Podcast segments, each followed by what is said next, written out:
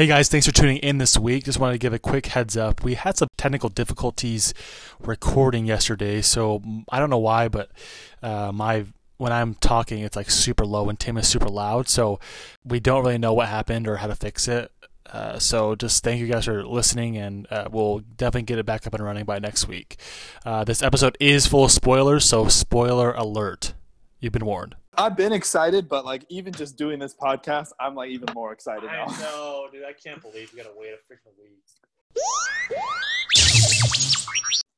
Hello, citizens of the galaxy. Welcome to another episode of Sabacc Talk. We are going to be talking about Chapter 11 of The Mandalorian, uh, the third episode of Season 2. We are going to get into our general review, things that we liked, things that we disliked. We'll give some favorites. We got some fun facts. We got a little bit of history today, and then we're going to start doing some predictions, some theories, and some rumors with our Idiots Array section. So stick around. This is Star Wars Talk for the average fan.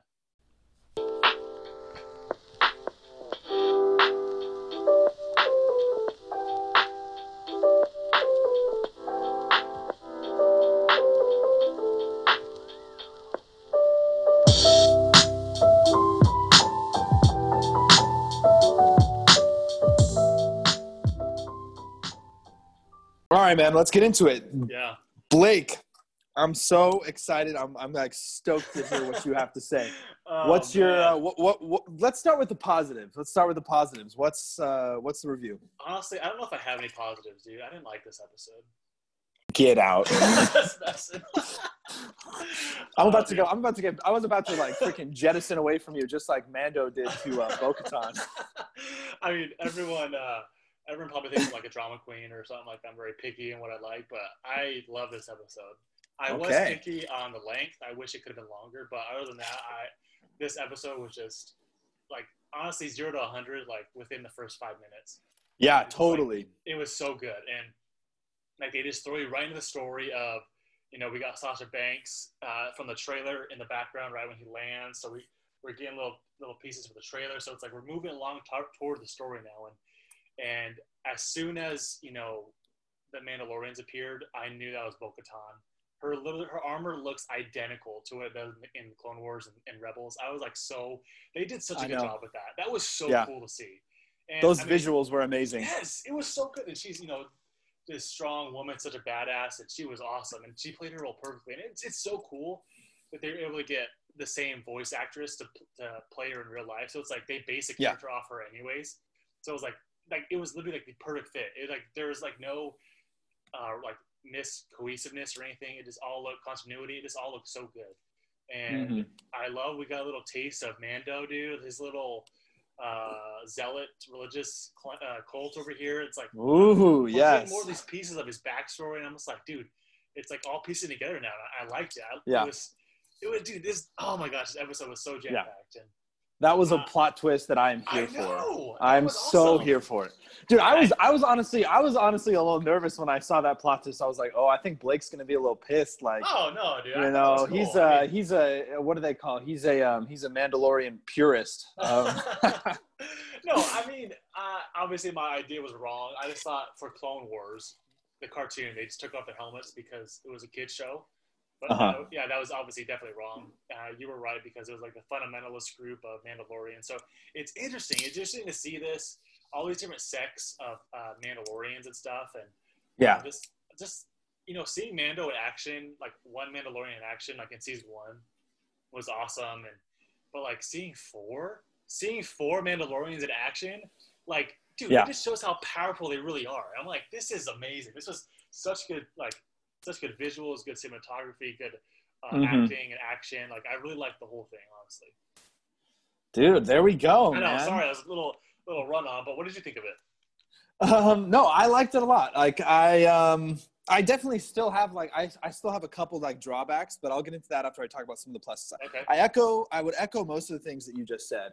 Basically, I liked that there was clear direction. Like that felt very refreshing. It was like, So okay, like nice. we, yeah, finally. yeah, it's like we have a clear direction. We have like an articulated thing that's going on, and I I, I found that you know enjoyable. Um, I, there was just like a really exciting and fun um, episode. and I really liked I liked how many aliens were in it. This is kind of like a side thing. Uh, in addition to echoing a lot of the things that you've said, I I really liked that there was a lot of aliens in it, like all the um, the Mon Calamari and the uh, Quarren, which I'll talk about a little bit later um, in more detail. I thought that was really fun as well um, in terms of like visuals. Um, and yeah, I, I mean, I had a I had an overall I was overall um, I enjoyed watching it and um, yeah I liked the episode. There were a few things that I I felt like I was a little bit I felt were lacking a little bit. And I don't I don't want to be that stickler guy, but here you know what? I already gave I got a taste of it last episode. And so now maybe I'm just addicted to being a critic. and so here we go. Uh, but first, what do you think about that little reunion, dude? The frog lady and her husband. Oh yeah, we got to talk about that. That yeah, we got to talk. That was good. I You love that. I- on the frog lady, like that was a beautiful scene. Honestly, they haven't seen each other for years or who knows how long, and yeah, finally reunited. That was sick. Yeah, that was that was cute. Like I was honestly like that was a feel good moment, and I feel like we all needed that.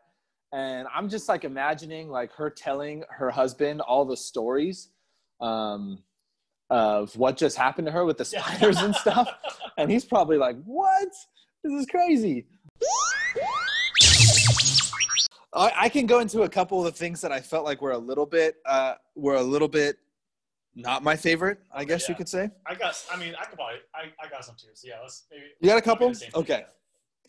Um, so basically, I actually kind of felt like the mixture of this being because I had a problem with it being such a short episode, and that's like a fan thing where you're like, oh, like I want more, but it's also like uh like this should have been longer in order to get this story out. Um, in my opinion, like I felt like a lot of it was like very rushed. Um, especially like I look at the time, look at the timestamp of 35 minutes, and I think about how would it have changed the telling of this story if we got 10 more minutes of dialogue during the dialogue scenes yeah. to get a little bit deeper into the characters, get a little bit deeper into the context, uh, get a little bit deeper into where we're at in the story. I thought that that would have been really nice, and it did feel rushed. I felt like they kind of just like skipped from like one thing to another, um, a lot of up and down. And so while that's exciting, I also felt like it could have been developed better. Um, and I also feel like the it was it was a little bit like whiplash. Like I felt like I got some whiplash with how quickly we like went from nothing going on to all of a sudden like we're in the world of Star Wars TV shows. we're talking about the dark saber, Moff Gideon's there. We're talking about Ahsoka Tano. Like I was like all of a sudden we just like went like yeah, like you said zero to a hundred. within like five minutes.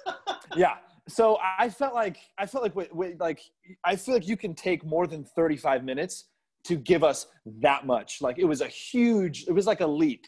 yeah. Um, and I feel like we need more than 35 minutes to get that done in the most effective way, um, if I'm being honest.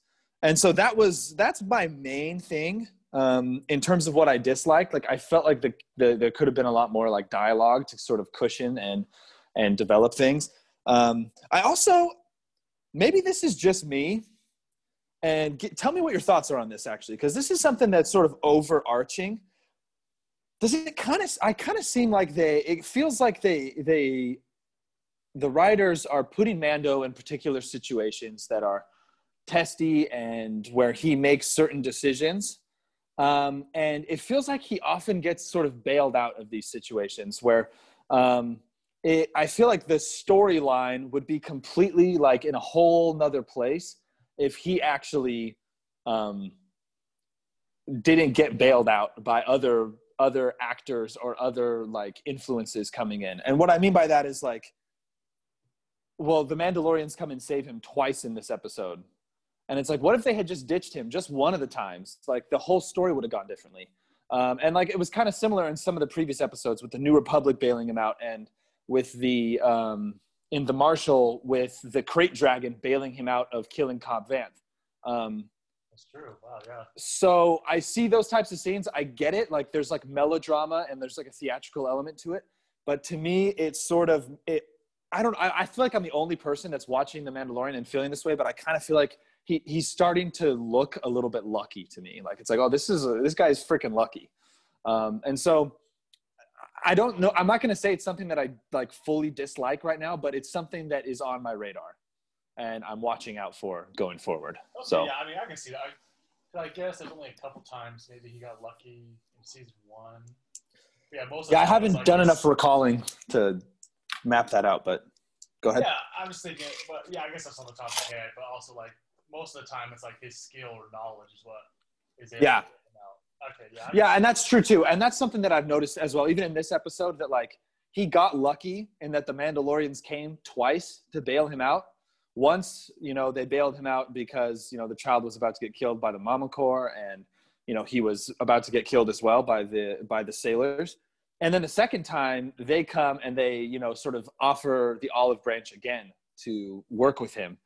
And it's like it, he could have like he wanted to just ditch them, you know? yeah, and they directed him back towards them. But then later on, he uses his skill and his wisdom to make it work. And I feel like that was articulated in the fight scenes where he sort of like runs through the hallway and that last ditch Uh-huh. effort to like get into the bridge. yeah. And so there is a play back and forth. Um, but it's just something that's on my radar, like I said. Well, do we have anything else we want to say for like a just like a basic review of this Um, episode? Are we ready yeah. to get into the meat? Yeah. Oh, go ahead. Oh, do you have this- some disses? dude. This freaking episode. This episode. Dude, like, are you guys like all the listeners right now? Are you guys with me now at why I hated episode ten? Like that whole episode. If you skipped that episode, you would. The two questions you would have is, how did his ship get destroyed, and then who was his frog lady? And that's not even important to the story. Like that, his Yeah. ship, his ship gets fixed, or mostly fixed, I guess, at the end of this episode. So it was like it was like he was there for for two days on trash for like two days or a day. I was like, okay, well that that my theory of him staying on this planet for an extended period of time was not true. Like Mm. he literally you could have just get episode ten had nothing to do with the plot. And so it pisses me off that that was forty minutes long and this one was thirty minutes yeah. when literally he could have ended episode the Marshall, the episode nine. He could have ended that, got the frog lady, hyperspace to they could have changed that storyline. There were her eggs could have survived in hyperspace. Like hyperspace over to Trask, and we could have got an extra episode. I was like, this that whole episode, it like this made me even more mad because I was like, we got gypped on this episode, how on the time wise. I was like, this episode was so short when that last episode was pointless, and we got it, it was longer. So that doesn't that doesn't really freaking ur- urge me and made me so upset, dude. Like I don't know. I don't know about you, Oh, I'm just thinking like we and like people were like, oh, it was like unexpected. Like the last episode, we can't have everything towards the plot. But I was like, yeah, but at least give us something. And like, you can't like, what are we gonna do? Like, give Jon Favreau and Dave Filoni excuses all the time? Like, oh, it's fine, it's fine, it's fine. It's like, it, it, it's not fine. Like, I don't know. It's just annoying to me that they know we're gonna keep watching, and like that whole episode just pissed me off because like there was literally no point to this. yeah. It was. It was. It definitely feels like it could have been like condensed. The only thing that I could possibly see coming back around is his relationship with the New Republic. Yeah, That that's the only thing I could see coming back up know. and and then- being significant. I know. During our lives, um. Aaron had said that uh, that Mm-hmm. you know, it might come back. But I was like, if they keep giving him chances, like the New Republic is, is soft. Then like, sorry, like we don't need a New Republic that's that soft. Like they already gave him his chance right here in episode ten. You know, Yeah. and then he's and so if they give him another chance, I'm like, okay, that that like what what's going on? This New Republic, it, like what is this Yeah. crap? You know? Yeah, I mean, I think it, I think it'll be interesting to see how it all plays out. Um, but yeah, it's definitely I I can see where you're coming from for sure. I know, Definitely. I just had to get that out of the way. I was like holding it up for a little bit, you know. So really we're in we're in this episode. We're still dissing the last episode. just kidding. I'm bad, just guys, kidding. No, it makes sense. No, but I think that you're. I mean, I I totally agree with the time thing. Like the timestamp is is what kind of gets to me. Like the last episode, it definitely feels like it could have been like reduced time wise, and that was like a lot of like screen time for the Mandalorian as a series that was dedicated to something that doesn't feel all that relevant. So Yeah. I get where you're coming from in that regard for sure. Anything else on the on the generals?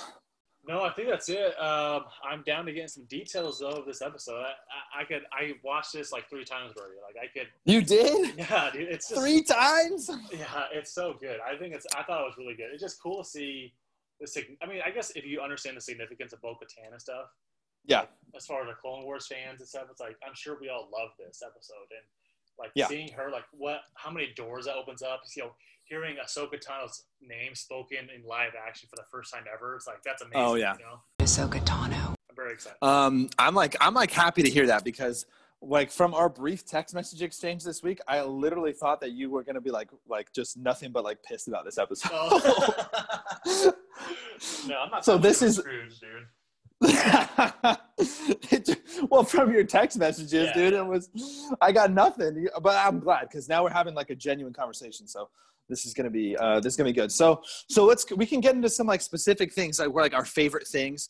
Um, so do you want to start with uh, like our favorite lines? Uh, yeah. Okay. Um, so I got two, Okay. but they're both the same line. Okay. Um, so obviously, it's this is the way. This is the way. This is the way. I never realized how many meanings or you know how much significance that one phrase could have. Like the first time Bo-Katan says that to Mando, it Mhm. is so sassy and it almost seems like an insult. You know, it's Yeah. like, he- he's like, "You change a deal." It's like, This is the way. "Oh shit, dude, what?" Like changing the deal is the way. Like she's was like, basically like, yeah, being a being a backstabber is the way. what? I know, and I was like, "What is going on?" She was so, like, it was like, and I'm just thinking, like, and so what? In my mind, I'm thinking, I'm kind of spinning with the idea of maybe the saying "This is the way" is only for the zealots, you know, because they don't say that in Clone Wars. I don't think, unless you know someone can correct me, but. I, don't, I think this is the only time we've heard it is in Mandalorian, so I'm thinking like she used that own word, his own phrase against him, and then later she says it again to him, but it's definitely in a more respectful. He proves himself. He shows his worth. She asks him to join them. Um, Yeah. So I was like, she obviously holds him in high respect now. This is the way. That was just such a different. This is the way, but it was like it was so meaningful and just Yeah. so I don't know. I don't know. I can't like this the gravity, the weight behind it when she said it the second time. I was like, man, that is that is just beautiful. Like she she's just trying to help him out and and so I don't know. That was just cool and I, I really like that line. I mean, what did you think? No, I totally agree. I found that um, it, it actually relates really closely to one of my favorite lines. Um, and so, is it okay if I if it's okay if I give my favorite line real quick? Oh yeah, dude, definitely. Okay, so it relates really well, especially to um, the play between the two times that this is the way it's spoken. Um, in the diner, when they're speaking, um, there's this odd moment where you know Man- Mando Din Djarin he says that the planet Mandalore is cursed and everyone who goes there dies Yes. And they all kind of just they all kind of glance at each other. And then she says this is my favorite line that she says. She says don't believe everything you hear. They want us apart but mandalorians are stronger together. Um, and so i want to like my real like what i really loved i really actually just loved like the first half of that. Don't believe everything you hear. Um, and i this whole dynamic that's starting to unfold like i said earlier like this is a plot twist that i am so here for um, I predicted this. I was kind of talking about this uh, in our previous season that I feel like there's multiple sects of Mandalorian creeds uh, that have different degrees of extremism, different degrees of uh, violence, things like that, and that he was from a, an extreme group. Um, that has now come true, so I'm patting myself on the back. I know you But deserve it. That was I- awesome. I also want to know. you. I also want to know. Uh, other, I think other people were saying it because I'm pretty sure I read it somewhere as well. Oh, okay. uh, but I can't figure out where it was. I know it brought it up in one of our previous episodes. Yeah. Um, but anyway, when she says that, I mean, what we're what I what I'm seeing unfold a little bit that I think is going to be really really curious and really interesting. And we even got a little bit of it, even from like some of Mando's acting and like his head turning and his emotions in his voice. Is I think that we're going to get a little bit of material that's related to um, like what it's like to grow up in like a very stringent or cult like um, fashion and then to have to move on from that um, and that's like a phenomenon that's really interesting to sociologists it's really interesting to all kinds of people to see someone who grows up with extreme or like zealous views of the world and then have those deconstructed Yeah. um, and so I'm really, really curious and really, really intrigued by what is in store for Mando in that regard.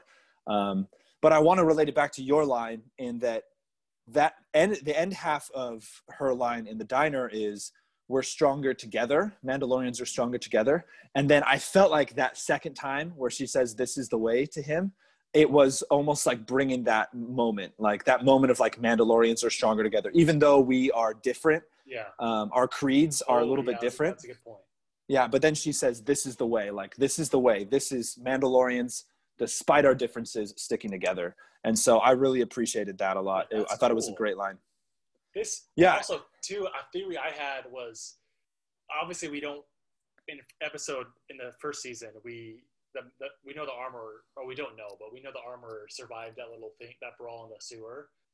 And so We're I'm assuming, yeah. Yeah, I'm wondering, dude. Like, is there going to be like a Mandalorian battle in this season? Like, somehow the the, Yeah. funda- the fundamentalists show up and like Din has to choose between the two of them or something. And But I think what I think another thing that because one thing that's interesting, I'm going to bring it up a little bit later, is uh, in Mandalorian history. That's like the that's like Mandalorian Mandalore's entire history, basically since um, basically since the fall of the Old Republic. Mandalorians have been infighting and fighting with each other, and that developed into like these you know sort of new way and the ancient way yeah, and I, I mean, I don't want to get into the idiots array yet.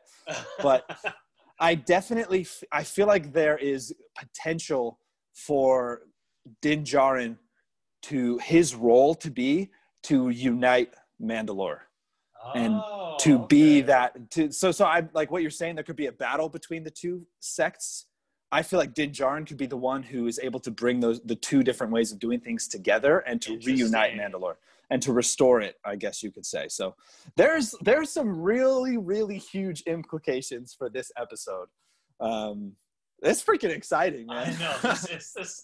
My head was spinning right after I watched this. I was like oh, thinking about the possibilities. I was going down several rabbit holes on Wikipedia, like. oh, dude, same. all this information. I was like, man, what could happen? What can happen? So I, I'm stoked. Dude, I don't know why this the Mandalorian created the culture, the society. It's just so fascinating to me. I don't know. It is I- I think fascinating. it's so cool. it is fascinating. I think part of the reason it's so fascinating is like it's so it's very like salient, like meaning it's like it feels like really like tangible and like relevant. Yeah. Um, but it also is just like has like a coolness factor to it. I think. Um, did you? I'm too. Wait, go ahead. I was gonna say it's like it's the only people that the Empire actually fears. You know, like mm-hmm. they had to they had to try and wipe them out, and they're still trying to wipe them out and destroy them because they know the Mandalorians are like this. Oh my god, just that the whole like they dude even in this episode like the three the three Mandalorians they had so much swagger, just like Oh yeah, just looked cool. And I'm like that's so stupid, but like they just look cool and like they just like they, they just knew they're badass and they just knew that they they are strong together. They they can you know obtain and um, you know re, regain Mandalore again. So I just love that. Yeah. No, I to- I agree. I agree. Uh, it's it's so it's so exciting. Like I'm there. There is so many like exciting things that could potentially be coming soon. Um, do we want to go to like what our favorite? I mean, this probably wasn't that hard, but like our favorite sub characters for this episode. Like maybe we can just talk about some of the characters in general. Yeah, uh, I like again I said it earlier, but Bo-Katan, her Yeah. armor looked just like she did in Clone Wars. So Yeah, that was totally. so cool to see. It, honestly, I couldn't even tell a difference to be honest. Like Yeah, it looked was like- amazing. it was like this looks like the cartoon, like her armor. But I was like, this is real life. And I was like, how how do they do it so good to make it look so identical? So I love that, and it's just so cool to see her in real Yeah. life and live action. So yeah, I, I love that. I, I love Yeah. the whole Mandalorian's armor and all that stuff. Yeah, I have a question for you. How do you? How is she still so young looking? Like, it hasn't That's it been true. like hasn't it been like thirty years since That the Clone true, Wars? huh? That's a good question, dude. Maybe Mandalorian's age different. I don't know. Could be. I don't know. That's just something that came to mind for me. Um, no, I agree with you about like those. The Mandalorians were awesome. Um, there wasn't really a whole lot of other sub characters. You have the Imperials. Yeah. Um, they were interesting. I thought that the Imperial ship captain. I thought that he like performed well. Um, and he was like a he was interesting. He had that suicide moment that was kind of intense. that would. I mean, that's the first time we've seen that, right? Like, uh, what are those I think so. Cyanide pills, kind of. Yeah, something like that. That's Um, crazy. It was. It was definitely like it was definitely a, a darker moment. I feel like for it's showing like more of those darker sides of the uh, of the empire for sure. Um, it reminded me of when um, Grand Moff Tarkin in Rogue One, where like the the facility on Scarif is compromised, so he just freaking blows up the whole Yeah, planet, dude. like kills everybody. like the freaking empire these are like these are extremists. Like they're very like violent and like oppressive and so i think that that was expressed well. The only other characters i can really think of was obviously we talked about the frog people. Um i thought that the doc guy was funny. Did you get a kick out of the doc deal, bro? Was like- that was so. i was like i was getting a kick out i thought he was like i thought it was kind of funny i enjoyed it we need that uh comic relief right I know there was a few comic relief moments in this, and I liked it. I like it wasn't like too too crazy, but like there were just a few moments that were like pretty funny, and I like Yeah. that. Yeah, I know it was, and like there was great moments between uh, Mando and Baby Yoda. Um, there was like a keep your manners and like, and you know what I mean, like Yeah. obviously intimating at the eggs and um, I a mean, couple Baby other little moments dude. like that. Loving Don't play little- with your food. baby frog, dude. That I know cute. it was cute. Yeah, it was really fun. Um, uh, in terms of like costumes or like makeup and design, we talked about the Mandalorians. They looked awesome. I also, I actually really liked the um, the Quarren, like the sailors and stuff. I felt like they, they weren't CGI, but they looked awesome. Like they looked look really, good, yeah. they looked really good. Like they did not look very uh, like fake looking. And um, yeah, I thought that was fun. Like the, the aliens looked great in this um, episode, in my opinion. Yeah, for sure, I agree. Did you have any other like faves? I mean, did you have like any like? I mean, I guess we could do like favorite moments or. I mean, thought a sad note. I got a sad note though. Okay. Um, so obviously when Baby Yoda gets thrown in the that little pit, dude, that was Oh my god. that was scary as hell. Had almost had a heart attack. Dude, I was freaking out, Yeah, dude. my wife was very sad during that time, but I just thought too when when he gets him out, that his you know his cradle, I guess, or whatever you want to call it, that was Yes. the last remnant of Quill, dude. Oh my gosh, you're absolutely right, dude. Oh my. Like, that's the last thing Oh. you have to remember Quill. He made that, and Wow. he's gone now, dude. Yeah, that was like his. That was his one thing he left with them. Yeah, so I thought that was really sad. Oh man, we're gonna have to bring back the blurrgs now just to remember. oh gosh, that was disrespectful. Um, Come on. Yeah, that's a bummer. Um, wow, rest in peace to Quill. Yeah. Legend, absolute legend. I also found that that, that whole moment on the barge or the little boat was really th- that whole scene was intense, and it was I was on my feet. I was as soon as he knocked him in until Mando was back on the beach. I was on my feet that entire scene. Gideon, dude, he's such a savage. Yeah, dude. He, just the fear, his notoriety, like they, he's like, you might not kill me, but he will, or something. I was like, dude, this dude is a bad man. Long live the Empire. Yeah, that was crazy. Long live the Empire. Uh, let me run through a couple little fun facts before we get into that history. Um, and then I've also got like two fun facts that kind of relate to the idiots array. I'll probably wait to the idiots array section to get into them. Um, so one of them uh, that I've got is uh, both the two alien species that are most prominent in this episode, um, that are really like the only visible ones, are the Quarren, which are the guys who kind of look like Davy Jones in um, Pirates of the Caribbean, and they and then there's also the Mon Calamari, which are uh, they have a little bit more history in Star Wars. Oh, the Quarren have been appearing for a long time. So have the Mon Calamari. I mean, the most notable is Admiral Ackbar, who um, It's a trap. passed. Yeah, it's a trap. Exactly. Um, Empire Strikes Back, Return of the Jedi. He passes away in uh, the Last Jedi, off screen. Yeah, I, I mean, you, hopefully my tone communicates how I feel about that. Mon- so both of these species are from the planet Mon Cala. So a lot of people were guessing that these that these scenes from the trailer were going to take place on the planet Mon Cala. The planet Mon Cala has appeared on screen once before in the first arc of season four of the Clone Wars. There is a proxy civil war that takes place on Mon Cala between the Quarren and um, the monarchy that's run by the Mon Calamari. Um, and so, proxy civil war, what I mean by that is basically the Confederacy takes one side of their civil war and the Republic takes the other side. And there's this kind of like several like arcs that um, take place there, and there's this whole civil war, um, several battles and things like that. This is an aquatic planet; these are aquatic species, um, and so that's a little bit of like fun history and something interesting about uh, some of the appearances in this um, episode.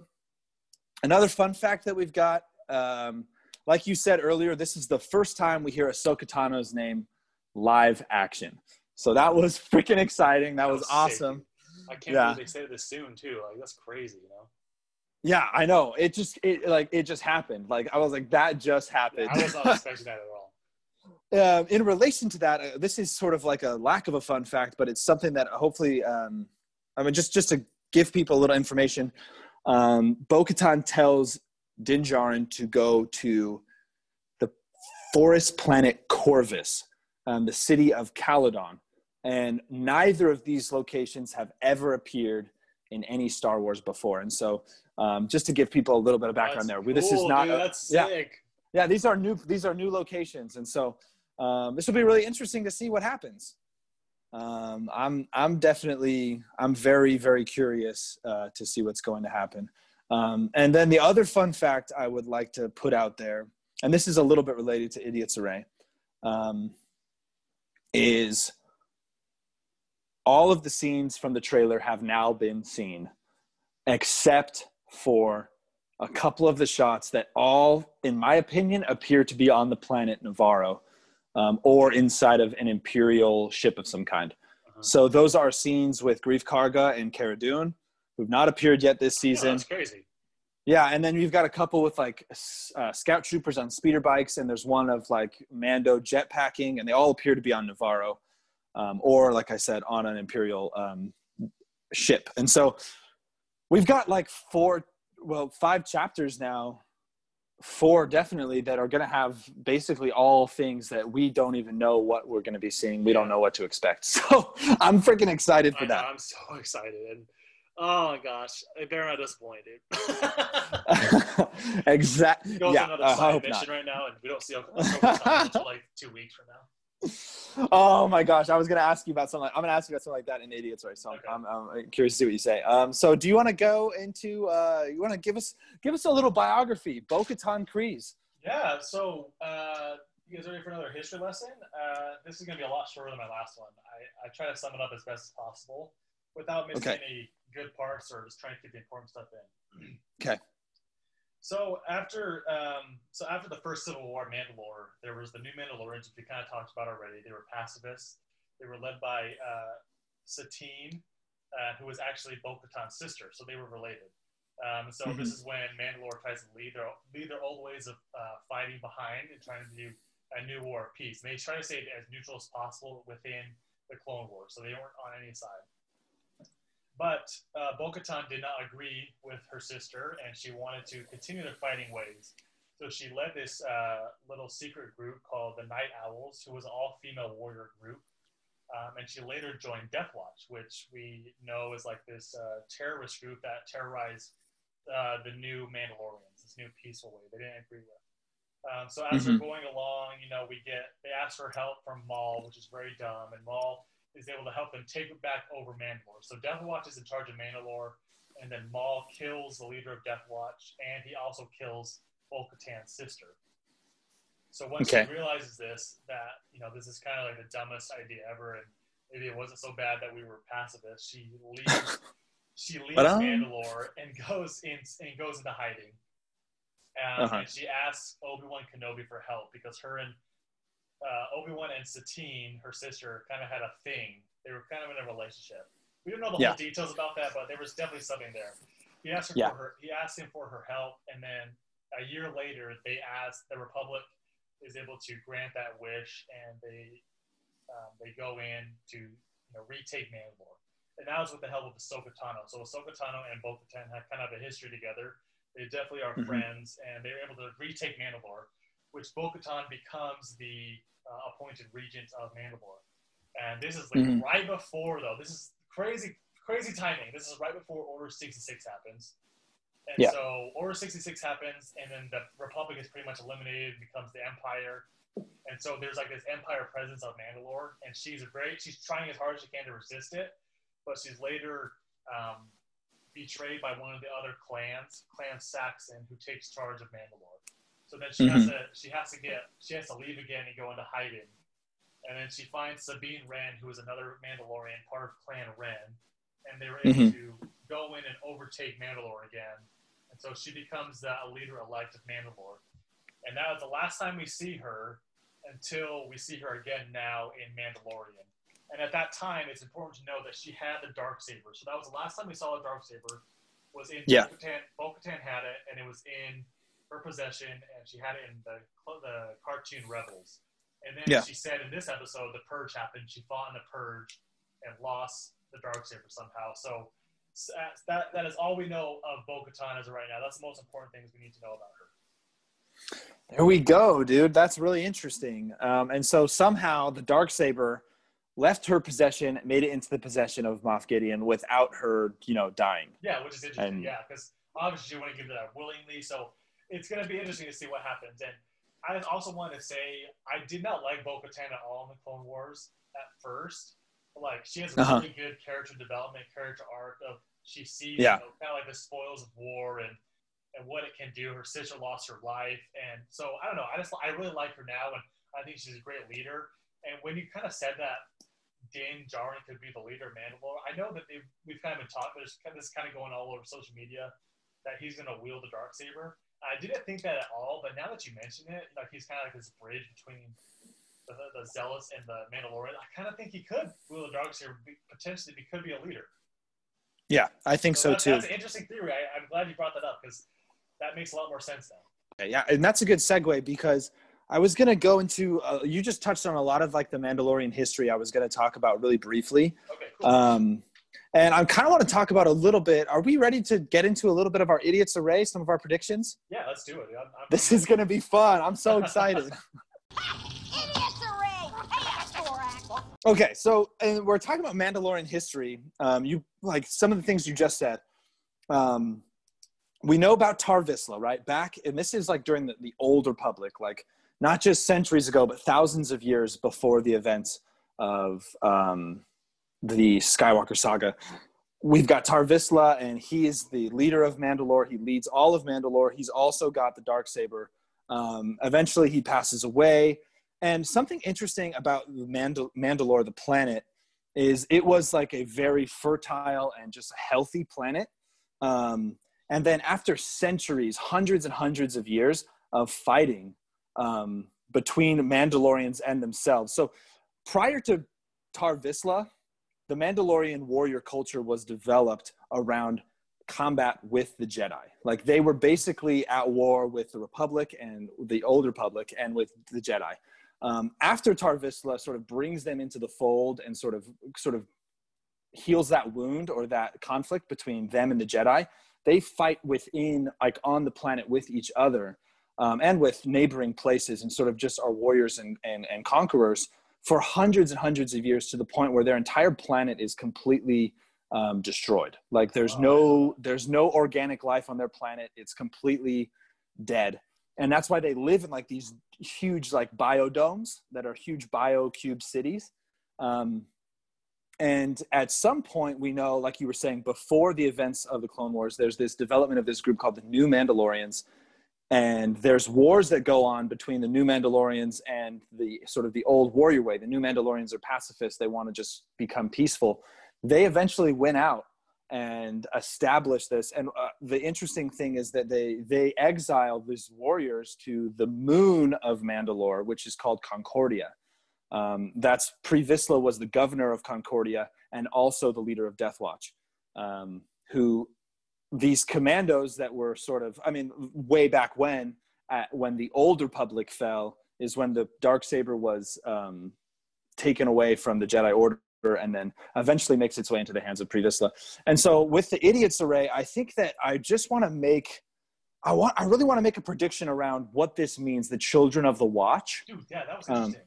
yeah and It's so like, did they did, did split? You know, like, did they split again? That's that's yeah yeah that's what i'm thinking as well like i'm i i feel like there's gonna be another split that we didn't know about um, that hasn't happened on screen and i think it's gonna be something around basically um, bo-katan doing some of the work of trying to like uh, bridge the two sort of poles of mandalorian culture which is like people trying to move on from being violent and people trying to maintain violence. And i think that this children of the watch maybe have like grown up um, trying to maintain the violence and part of that uh, that group that was exiled. Um, and I think that it's going to relate back to a line. This is my idiot's array. Essentially, I mean, this is a simple idiot's array. Is basically, I do think that it's uh, the remnants of Death Watch. I also think that it's bigger than Death Watch, perhaps. Like it's just like a word for all of the violent creeds uh, that are like sort of more dedicated to uh, maintaining like very stringent, very uh, extreme um, ways of doing things. And I also think that um, the line that said in chapter eight, where Mando says he was raised in the fighting corps, I think that may have something to do with it as well. Okay. And so that's my idiot's array and sort of trying to connect some of the dots there. Interesting. That's one idiot's array that I have. That's There may be some others. Yeah, that's so interesting. I, I'm, I'm excited to know what's going to happen. It was just like I, you kind of touched on it. It's like just him realizing he was raised in a cult. You know, like that's crazy. You know, Yeah, it's going to don't be intense, It's man. gonna be It's going to be, I'm like really curious to see how it's going to go. I know. and I'm um, thinking too, like the armor. I think is a lot bigger role than we actually had originally thought she was. I think she. Yeah. Knows, I think she knows a lot more than what she was given, what she was telling Yeah. everyone in the first Yeah. episode, and I'm like interested, Well- interested to know what she ha- if she's going to come back or not.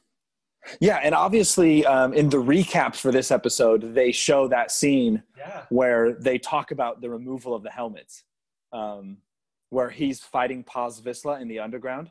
That was like the one thing from season one that they include in the recap for this episode. And so I definitely I, like all the things I liked about the armorer in my reviews of season one. Now I'm like questioning them all. I'm like, is she like is she just like this hyper manipulative like cult leader? Like, is she freaking um, the Kool Aid guy who killed all those people in South America? Like, what is going on so here? I saw this one a while ago. I don't know. Let me just tell you this. I this rumor I saw going around. Okay. So when when Darth Maul was in charge, was leader of Mandalore, Mhm. the his like private security, they all had horns on their helmets. They they they put horns in their helmets, and so this Oh my I- gosh. this rumor I saw was that the armorer had these little horns in her helmet, and so she was like a remnant of Maul's security. Oh my gosh, Wouldn't that dude! I that is so interesting. And at first Oh wow! like, no, I was like, no way, this is so stupid. But now I'm like, maybe I'm the dumb one for not realizing that. Like that's, and she wears like this red. Um, her breastplate is like red too, so that's what that was also part of the. part Oh of the, my the, gosh! The rumor. So I was like, dude, that would be so interesting. Okay. Um. Oh wow! I'm gonna sound really dumb right now, but I'm pretty. Isn't there a female Mandalorian character in the Clone Wars Siege of Mandalore who takes the side of Darth Maul? Yeah, that's that's the one they're talking about. I can't remember her name, so I'll have to look it up. Uh, Okay. Let me see if I can look it up right now. But yeah, that's that's who they were talking about. Their thing, their this rumor was saying it was that same person. Oh, it was this. Oh, wow. Okay, so somebody's already done this idiots array for yeah, us I know. Because I was like, I'm, I could have sworn there was like a female character that was um, in the Clone Wars. Wow, dude, the horns! I didn't even think of the horns. That is so interesting. okay, I got it right here on Wikipedia. Okay. It says her name is Rook Kast. That's the one. Yes. And So her we're gonna armor, her armor is very maroon, so that's interesting.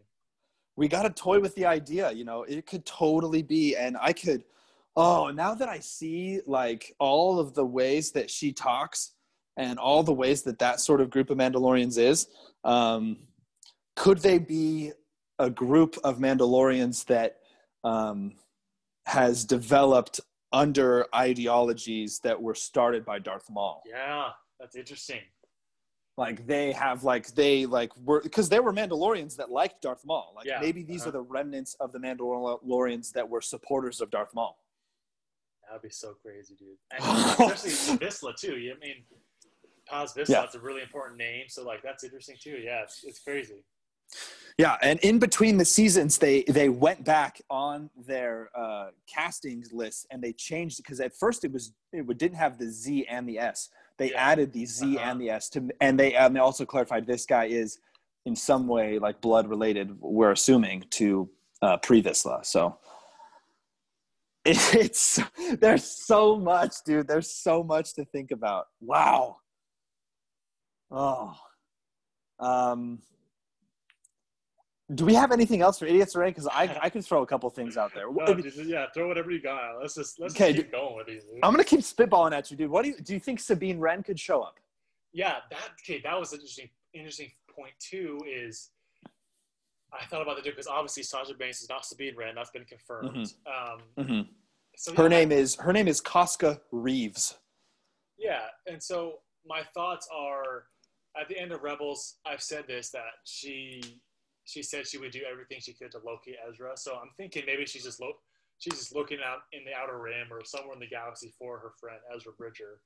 Mm-hmm. Um, so I'm thinking we she could show up, but I don't think right now unless she's with Ahsoka Tano because I know her and Ahsoka are friends. But I don't know. Maybe maybe Ahsoka will say Sabine Wren. You need to locate Sabine Wren, and she'll help you or something too. Because I don't know. I, I think she could show up, but Yeah. I don't think this season at least. I wonder if her her appearance, like you've talked about the appearance of Thrawn in our previous episode. Obviously, Thrawn's appearance could be very much attached to the appearance of Ezra, which could also then be attached to the appearance of Sabine. And so, um, it seems like there could be some intertwined stories there that could bring up her appearance. Yeah, definitely. I I'm very excited. I'm very excited because that's another thing too. Is I think for sure now these stories are so intertwined now that this is like a continuation of Rebels. That's I, I've said that kind of before, but now I'm like pretty positive that this is we're gonna see a lot of stuff on Rebels that we didn't get closure from. I think it's gonna be in Mandalorian. Yeah, uh, definitely. Um, oh, so interesting. Uh, what do you think? So let's talk about let's talk about um, this season of Mandalorian, like the next couple episodes. Um, do you think? Let me just. I'm just going to ask it to you straight. Do you think that Ahsoka Tano is going to appear this upcoming Friday? Oh, dude, I hate. I hate the idea of her not showing up, and I had thought she would be like one of the season, the season finale or something. But if she becomes part of the story, that would be sick. But like as you had said, That'd be fun. That'd be awesome. But as you had said, she in the trailer. Obviously, they're not going to show her in the trailer. I know, but um, but like he goes back to Nevarro. He gets um, you know Greef Karg and Cara Dune. So it's like I don't know. Maybe he drops the baby. Maybe that's what the baby Yoda is for right now, or something. You know, maybe he maybe Ma- Dan drops her off, drops him off with her for a little bit while he goes and takes care of Moff Gideon. I don't know, but I would. Lo- I Yeah. hope. I hope she's in this next episode. I'm really excited to see a live action Ahsoka Tano.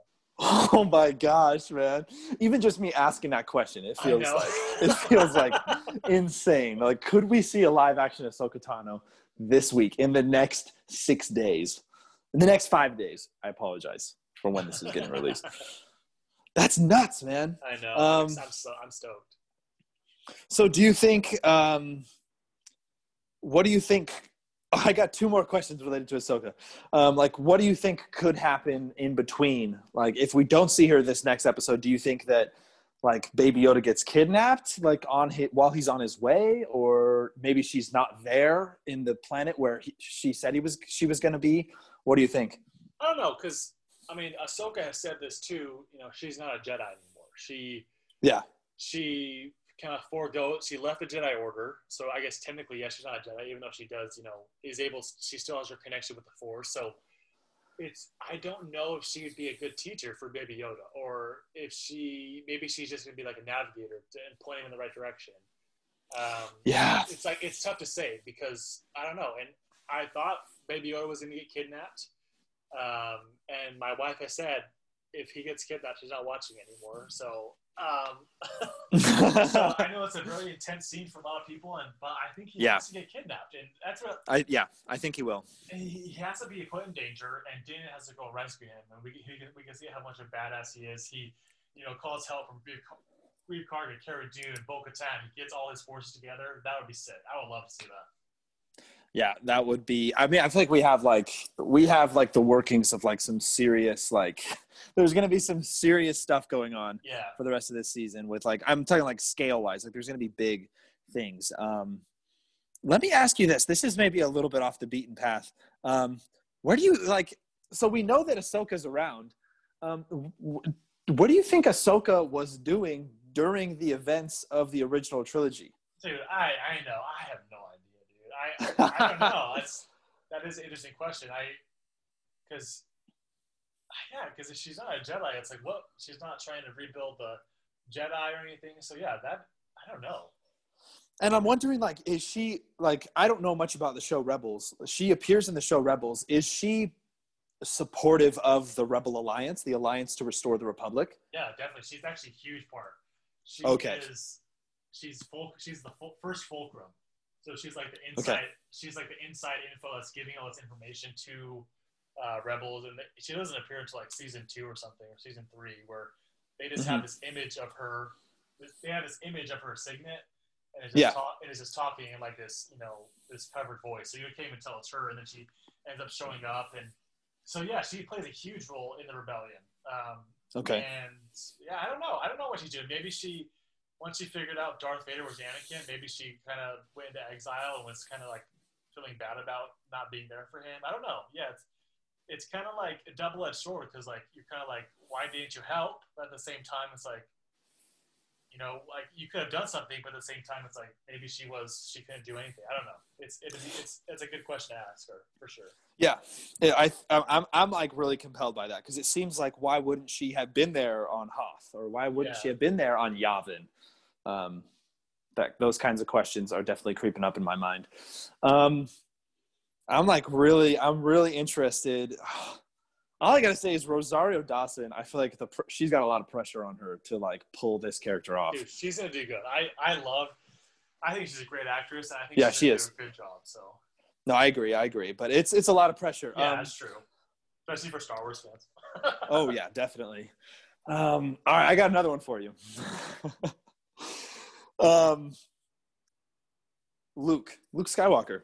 Mhm. Do you think? Do you think that this this this series of events that we're on in the Mandalorian? Do you think it's ever going to intersect with Luke Skywalker? Oh, dude, I don't know. It's like at times I'm like, yes, I want it to, but Mhm. at the same time I'm like, no, I don't. I would like to keep this kind of the story as separate as possible, but it looks like it's going in the direction of it being all one story. But I don't know. It'd be sick to see Luke. Uh, but I mean, I don't know. Maybe he's he, obviously we know he's trying to rebuild the Jedi, the Jedi Order and stuff. So, dude, Yeah. that's tough. What do you think? I don't know. You know, I I think it would. Here's the thing: is if we're talking about this from like a if we're if we were if I was an in world like if I lived in the galaxy, um, it would be it would make the most sense practically for them to run into Luke. Like Luke is Yeah. going to have to come into the story. Like he is the central figure of the Re- Rebel Alliance's uh, victory over the Empire. Um I don't know what his role is in the establishment of the New Republic. I'm curious about that. Um, he's trying to establish a new Jedi Order. He's the central figure of what it means to be a Jedi. Uh-huh. Um, and so it feels like this is gonna have to like we're gonna have to encounter Luke um, at some point from that point of view. But I also the part another part of me is like Star Wars is getting especially now is really getting it's feeling very infamous for like keeping the show characters in the shows and keeping the movie characters in the movies. Um, That's true. That is true. other than like obviously Anakin and Obi Wan in the Clone Wars, but like we've got a bunch of characters that show up in the Clone Wars and Rebels and the Mandalorian and don't show up in the movies Yeah. that take place in between all those, and and vice versa. And so, um, for that reason, I feel like maybe he won't, but I feel like it would kind of make sense for him to show up at some point. Um, and it would, I mean, like I feel like a Luke a Luke reveal like imagine a Luke reveal like in like say the last episode of the season or even the last episode of the series. We have Yeah. like a Luke reveal or a Luke entrance. Um, I feel like something like that would just blow people's socks off. Like it would blow Oh, yeah, people's minds. Yeah, it would be it would be amazing to see something like that. And so I'm I'm very curious. I'm very very um, interested in that question as well. Oh man.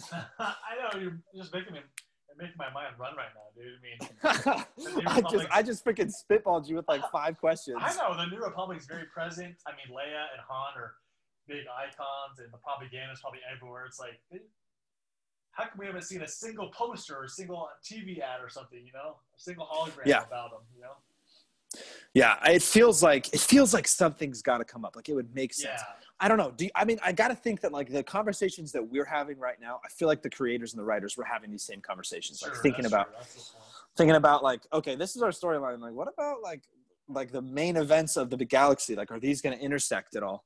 Um, that's really interesting. I mean, like then you bring up like all these other characters too, like that we could potentially run into. Like um, we've talked about. I mean, Han and Chewie are, and even like just Chewie by himself. I would be like, I would be over the moon to see Chewbacca. um, like say Han is, you know, just sort of being more of a family man, a more grounded uh, lifestyle with Leia, and Chewie is just uh, being the sort of the adventurer and the traveler um, by himself. I would love to see Chewie. Um, I'm wondering about other like even like more sub characters like Lando Calrissian. Um, you've got Hondo, Ohnaka. You've got there's a couple. there's some potential for things know, to happen. definitely is for sure. There's so much going on. People are still alive. Yeah, that'd be cool. We, we can get little glimpses of that at least. Oh man. See this this episode has got us back on the star. I feel like we got we're back on like the the Star. Wars train. We're back on the train of like what is going to happen next. oh man, so do we have anything else we want to get into? so, Idiots array wise. Um I don't know. What do you do you have like any like do you have any like I idea like what you would say is going to happen in the next episode? oh, dude, I don't know. I know we just talked about this with Ahsoka question, but Yeah, we we know he jumped into hyperdrive, and so like, unless unless there is, unless he's like pulled into like a some kind of device that can take him out of hyper hyperdrive, like all we can assume is that the next place he's going to just land on this planet Corvus. like that's that's going to be our next scene. From there, it's like, does something happen to him on Corvus before he's able to rendezvous with Ahsoka?